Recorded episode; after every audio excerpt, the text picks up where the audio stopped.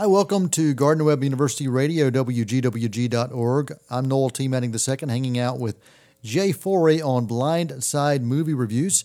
Uh, I want to let everybody know that uh, this show is brought to you in part by Carmike Cinema. Carmike.com is where you can find out what's playing in your area and finding out details about other uh, about the films as well. Check out trailers and other stuff.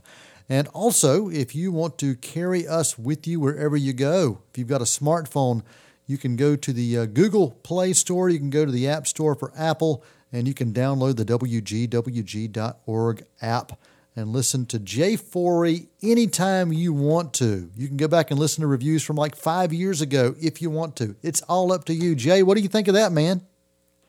You know what? I, I have to get me one of those myself so I can listen to myself. You, need to, man. You need to. You need to. well, Jay, uh, we got uh, our our buddy from uh, our buddy who goes way back from uh, Bill and Ted's Excellent Adventure. Um, he was also uh, in uh, in Point Blank with with with your buddy from Dirty Dancing. this guy's been around for a long time. Um, we haven't seen him in an action role like this uh, since probably The Matrix might be the last time we saw him in any kind of thing action related. But we're talking about Keanu Reeves. And what's the name of this movie? I hear that you've been having a really hard time with the name of this film, Jay.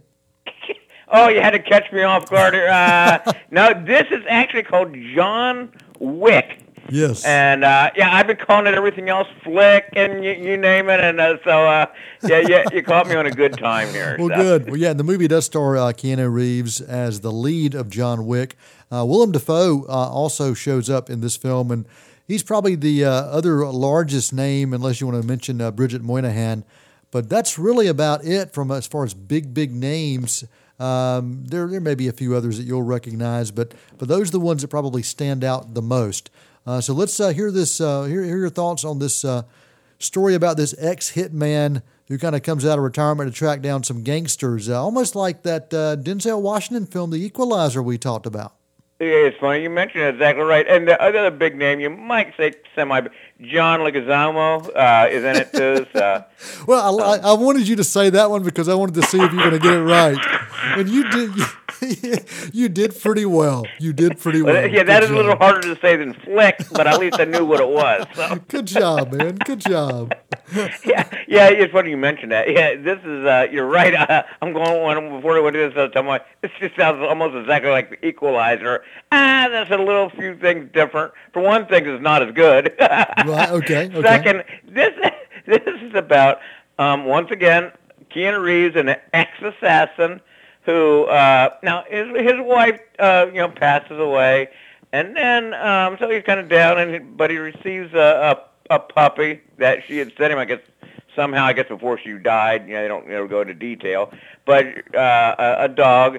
Well, and he gets a car, and uh, he comes home, and for some reason gets hit in the head, and when he gets knocked out, they steal his car and they uh, kill his puppy. Now, before I go any further, Keanu Reeves was doing a uh, talk show, and he's telling that story what I just said. And when he said his wife dies, and nobody says anything. And they, and they kill his dog. Oh, everybody's going, oh, they don't care about his wife, but for some reason, yeah. when they get he kills a puppy, I guess that's a different thing. So. exactly. You, you, don't you don't mess with people's puppy, and that just sends it in a whole other direction, man. exactly, exactly. So of course that's what he does to John. He goes on a rampage. It's a Russian mob that he goes after, and really didn't know. There is no story, no real plot. Yeah, they try to throw something in there, but it is all about the action. It's brutal, violent, and you and I have been talking. It seems like the past month we talked about the Equalizer, Fury. I mean, just tons of films where people are getting killed, and, and this really has to take the cake. I am not exaggerating when I say at least a hundred people are killed at least a thousand gunshots. It's just that's oh, what it's all about. It's just through the whole movie. It's 101 minutes of just pure shooting and violence and stuff. Now, uh, I think the guys will definitely like it. Yeah, if you and your buddy Jeff go out, you'll probably enjoy this. Don't take your wife.